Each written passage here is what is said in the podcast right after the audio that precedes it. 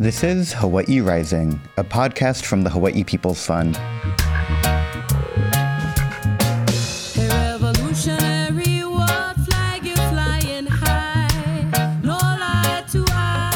I'm Kenji Cataldo. I'm Suyuno Amos. Today we're sharing a conversation with an urgent action grantee. In addition to the yearly regular grant cycle, HPF's urgent action grants support real time responses to community needs. UAGs are available throughout the year for funding requests of up to $5,000, and the turnaround time is just about a week. If you or anyone you know is responding to an urgent community need, please check out the urgent action grants on the HPF website. Our first UAG spotlight is Save Koloa, a community group on Kauai, sounding the alarm over the destructive threat of a $200 million condominium project in the Koloa Poipu area. This area is home to two endangered species found nowhere else in the world, and a place with known burials. At the end of May, developers started using dynamite to destroy the Kiahuna burial cave. A video of the explosion sparked outrage, and over 43,000 people have signed a petition calling for the protection of Koloa. Our guest from Save Koloa is Elizabeth Okinaka, who joined us remotely on June 21st. Okay, so today we are speaking with Elizabeth from Save Koloa. Elizabeth, would you just like to introduce yourself? Yeah, hi, uh, my name is Elizabeth Okinaka.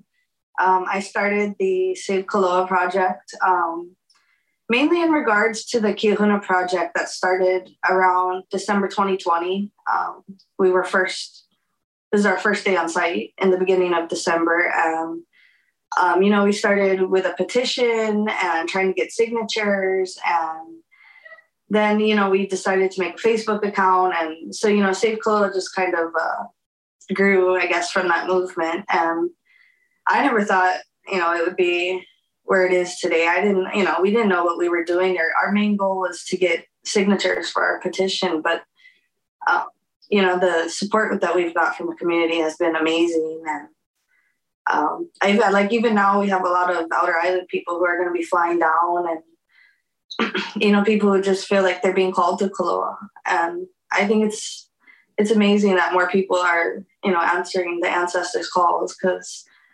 um, you know that's what i did. For me that was you know i, I couldn't ignore them any longer. And um, you know we would be called to these properties and we didn't know why you know and then within a few weeks machines would show up. And um, i think the caves being destroyed is a, a, huge issue that affects all of us on the outer islands and I, I think that's why so many of the extended people, you know, from the outer islands, they feel the connection to Koloa.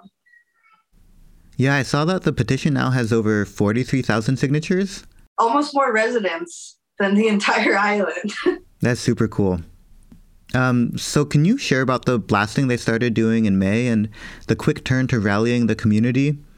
It might be helpful also to describe the proposed development project and the impact it would have. Yeah. Um, so the project they're planning is 279 um, luxury condominium units. They're going to be um, over priced at over a million dollars, and they're built directly over the cave system. So, um, you know, we've been fighting it for months at the county level, um, speaking out in testimony, reaching out to council members, planning commission, and um, you know, we all testified against these developers getting a tentative approval from the planning commission last year, which um, we had no idea. Um, we were under the impression that they did get a tentative approval, but it was just the very beginning step, and that they had to come back for a full approval, and that the community would be involved. And um, we found out in March that they've somehow went and got a grading and grubbing permit, um, despite you know, walking into the planning commission basically and saying, here, you know, because there's conditions they have to meet, and just basically presenting these letters saying, we've met all of these conditions, when in reality they haven't. And the planning commission just approved it, the or public works, you know, they just approved these permits. They're not really fact checking and double checking. Are these developers actually doing what they've claimed they have? Are they you know, checking with these other agencies like U.S. Fish and Wildlife or SHPD um, you know, State Historical Preserve, the Burial Council, and you know they're not, and they just approved these permits. So that triggered um, heavy machinery on the property. Um, you know, our first thought was that they would go in and that maybe it would be, you know, machines or a cultural monitor. And it ended up them exploding dynamite um, directly over the cave system. And um, we had no idea it was going to get to that point. You know, we don't, I've never heard of any other project on Kauai where they just go in and start blasting. And, you know, to us, it's just purely they are rushing to get it done as fast as possible. And somehow, with just this grading and grubbing permit, they're now fully, you know, exploding explosives on this property and causing huge damage. Um, and there's still to this day, there's never even been like a final archaeological survey of this property. Um, they had biologists come in after the fact, after they had already been blasting and, and had machines in there. And so everything is being done after the fact. You know, um, they you know they, it's like they bring in these guys who are getting paid by the developer and they're so easily to say there's no caves there there's no spiders there there's no endangered species there but we have people like Adam Asquith he has spent years um, studying the cave system and he was one of the main people who pushed to get the spider listed as endangered and he's been supportive of us and he says there's no way that property is 200 yards from a registered cave and it's surrounded by other caves and lava tubes and i mean anybody can tell looking at these maps that this property is how these caves and these lava tubes connect. They're not just random you know cave openings. It's all an interconnected system and this you know this deep ecosystem that I don't even think we understand the effects. You know, it's like when we go in and we just let these guys start blasting and killing off native species and to us, it was almost like because there is still pending um, burial registries. So how they're even getting away with this, I have no idea. And to us, it was almost like they knew there was caves and there might have been spiders and there was iwi there. And the best way to cover it up is to just blast it. And then, um, you know, we even documented, we were doing drones every day and immediately after, I mean, you could feel the blast. And I've, I've never heard dynamite or felt that, but the way that it traveled under the ground, it was like you could feel the ground is hollow. It was scary. And, um, you know, it's not the, they're also claiming that it's like they're blasting rocks and that it's these small little explosives going off when you can see in the video, it's these huge strips of dynamite. And I mean, we walked and we saw they're drilling down almost like 14 feet in the ground putting these explosives all in a huge line and basically collapsing the lava tubes. Yeah, that's really outrageous to hear about. Um, I wonder if we might, for anyone you know who's not familiar with this issue, just take it back a little bit. If you could give us a timeline from you know the petition all the way up until now, and how Save Koloa has been involved in active efforts. Yeah, so um, December 2020, I was called to the property, um, you know, by Kupuna. I don't know why I ended up there, and there was a machine on site. And, you know, I called Roslyn, and the first day we walked was in the beginning of December. And that's, you know, we immediately kickstarted, let's do a petition, contact, you know, the county, the council, the US Fish and Wildlife. And I mean, we tried for months. Um, in January, we filed registrations for the burials on that property and they claim they lost our paperwork. And I mean, at this point, it's happened multiple times where either they say they never received it, they sit on our paperwork, or they say that we didn't submit documents that are required that we did. Um, we've had, you know, paperwork come back missing sections of land claims or um, genealogies or affidavits to who you know who they are and like Roslyn, you know, her genealogical connection to that land. And it's almost just like anything we've tried has been shut down, you know. Um, I think when we start figuring out the people who are involved, it it makes us realize how these things are happening when you you know, you find out things like the Kauai Island Burial Council's mother, you know, manages this property, and there's all these people who have these huge conflict of interest. You know, we've got multiple ex county attorneys representing this developer. Um, these county attorneys signed off on, you know, county agreements that nobody knew about but them. And it's almost like these these ex county attorneys who have this deep inside knowledge of these agreements are telling these developers go buy land here. This is under a county agreement. You're going to get all your permits. It'll be quick and easy and fast. And, you know, we're having people like Gary Pinkston who come in and, I mean, this guy is facing federal charges by the IRS. It's public, it's public record. And it's just crazy that, you know, in Hawaii, we're offering kind of like Puerto Rico, these tax incentives and these tax breaks, which is exactly what is happening in Koloa. Um, they're, you know, they're begging investors basically to come in and buy land here and they're giving them tax breaks and then on top of that the county is accepting you know federal money and federal funding and doing things to make these developments happen faster and easier and um, you know we've spoken out on so many meetings oha shipti burial council. Oha held a, an entire meeting about the koloa burials last year and then nothing happened. And um, you know we feel like we just keep hitting a wall. Um, so for months you know we spoke out. Last year in august the developer did go to the planning commission where he did get that tentative approval um, but you know, like we said, the planning commission was very adamant that this is a step one. It's the very beginning. Um, I mean, they told us they can't go in there with machines. This isn't going to start anything. So we, you know, we're well under the the thought that we had time. Um, so we did also. We had a, an environmental attorney who helped us last year, and we started notifying uh, people like Shifty, um, U.S. Fish and Wildlife, um, we served the developer ourselves, me and Roslyn served Gary Pinkston with a Iwi Kupuna cease and desist.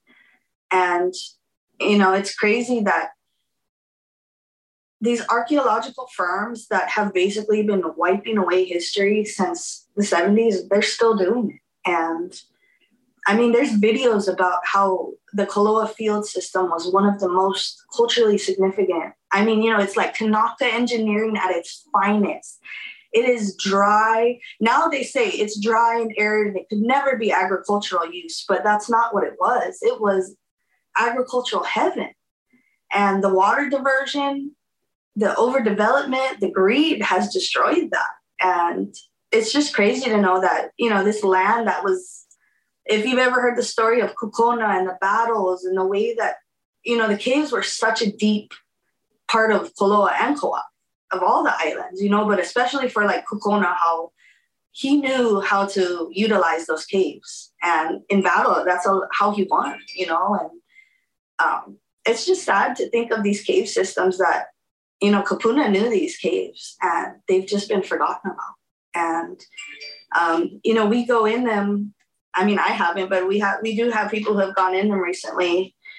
And there's bars, there's metal gates. You you can't even access this, and um, it shows that they know this is a culturally significant site, and I, I just don't know how. Uh, you know, we keep watching these caves, and our you know our whole ecosystem just be depleted of its resources for development and for greed. And um, you know, I say this at every planning commission. It's like, are you guys thinking ahead? Like, are you guys thinking to the future generations? Because it's not only going to be my kids or your kids that suffer, it's going to be all of us that suffer. And, um, you know, I think on Kauai, I've heard this on other outer islands, but the corruption is so deep.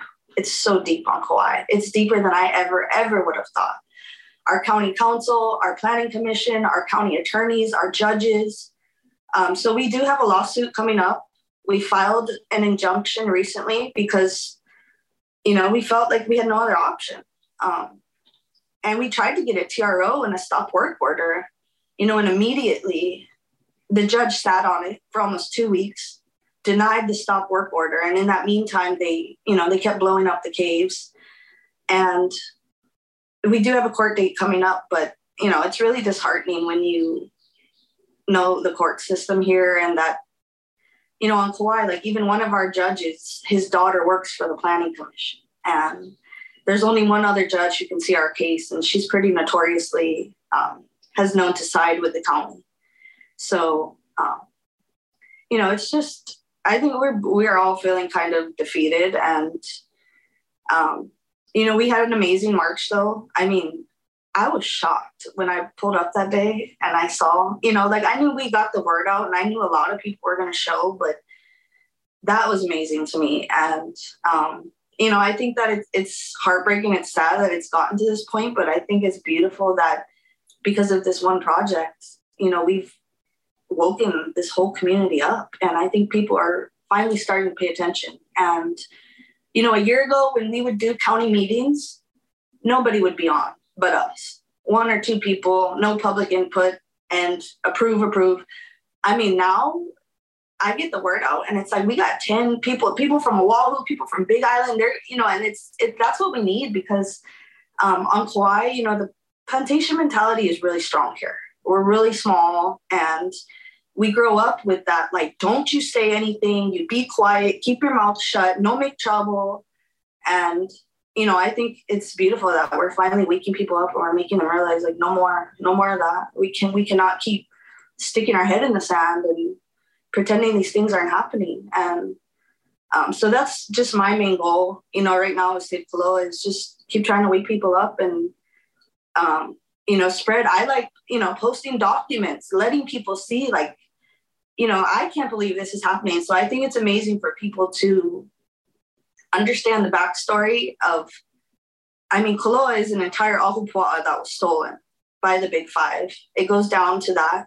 Koloa was purchased by the Knudsen Trust, who in 1970 quiet titled the entire ahupua'a, dispossessed thousands of acres of land, caves, burials, lava tubes, all was taken away and destroyed from these families. And you know, I've just been going back recently and like studying. It's like every one of these cave entrances had an LCA. There was a family whose it was their kuleana for generations to protect these sites, and now it's a golf course somehow. And it just, I don't, I don't know how we got here, and it's it's sad to see the disconnect now. You know, generations because now it's like we're two, three generations down the line, and we're at the point where there's like no people left, local people left in Koloa. Um, small little two basically two three little neighborhoods that are the last little tight hold of local families. But even this year um, our tiny little old houses in our neighborhood are now going for a million dollars. And you know it's sad to see slowly uh, you know our neighbors are giving in and selling the houses getting the money going to the mainland. And you know i just i just worry for our future because i can't buy a house. What, what are my kids my grandkids going to do yeah, it's disheartening to hear those changes you're describing, but really good to hear how people are being activated and are waking up. So, you, you mentioned the march and the upcoming court date. What are ways that people can show up and support your efforts to save Koloa? Either people on Kauai or folks on other islands as well. How can we support you? Um, so I think we're going to be doing a few more events. Um, we flew out to Oahu for the EV conference, and I think that was good, you know, just to build bonds with the outer islands and know that we're not alone. And when we came back, um, we saw that the airport had been covered in advertisements for this property. Um, so I think we, you know, we also want to like hold signs at the airport. If anybody's on Kauai, like let's let's stand in front of the airport and show these tourists who are coming off the plane and and seeing these advertisements buy now ready now you know marketing like it's built and it's this beautiful project and and let's show them the reality and say no do not buy this. Even if it's for a day you know it's sending a message. And so yeah i do want to do like another march sign holding. Um if anybody wants to come down july 20th we're gonna try to pack the courtroom you know even if they don't you know even if they do try to dismiss it we're not to give up. And and i think it's good to show the judge like this is not okay and that it's not just one or two of us you know being annoyed and making noise. It's this whole our whole community doesn't want to stand for this anymore. And um you know so we do we also have like a t-shirt fundraiser on our link tree. Um, and then we, you know, we have like a Venmo, but I mean, we, yeah, we kind of just have like self-funded and, um, you know, we have gotten support from a few other nonprofits here, which has been amazing help for us, like Kamawailualani, um, Nikki. She's been amazing helping us. You know, we didn't know how to apply for grants or anything. And um, yeah, so we do have like the t-shirt fund fundraiser, Venmo and stuff, and the website. And I think just, you know, spreading the word and, and raising awareness is important. Well, thank you so much for sharing all that. Is there anything else you want our listeners to know? Um, I just want to push that, um, you know, like these archaeological firms that are are bragging about the preservation of these sites. I think we need to look at them on every island and see that nowadays, like building subdivisions around heiaus, like this is not okay, and we cannot stand for this anymore, and we cannot allow these archaeologists to continue to erase history. So um, you know, I just push. I hope that for more of our younger generation, like let's become archaeologists. Let's do these studies ourselves. Let's become, you know, even if it means getting involved in in government, you know, or showing up to these planning commission meetings. It takes two minutes to testify, and I can tell you that when you show up and there's these meetings where not one person testifies, it's so sad how easily these things pass. And when we speak up and we use our voice, two minutes, three minutes to testify and say, I'm not okay with this, I don't agree with this, you can shift these whole meetings. And it sends such a powerful message. And, you know, I think we really start, got to start holding these people accountable. Um, on Kauai, our planning commission are people who are entirely appointed by Derek Kawakami, our mayor.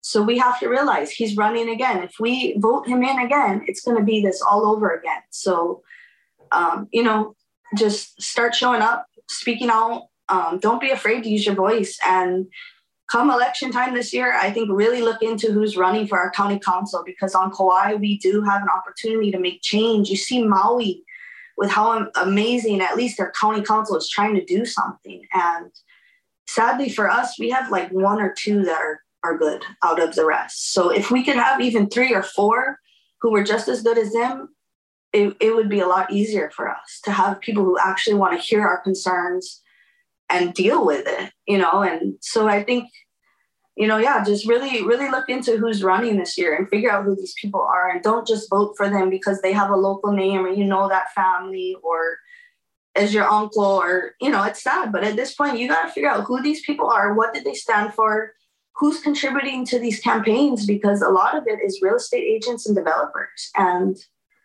um, you know i think just education is the key. You know we gotta we gotta get more younger generations doing their genealogy and working towards claiming back the land because you know we gotta start occupying. Thank you for that message and for offering that long term vision and course of action as well even though this is an urgent thing to confront now, it's part of a long history, and as you described, shifting the system is a long term project. Thank you so much for taking the time to talk with us today. Yeah, mahalo for speaking with us, Elizabeth. Thank you guys so much. To learn more about the struggle to save Koloa and get involved, check out the Save Koloa link tree in the episode description or on Instagram under at Save Koloa.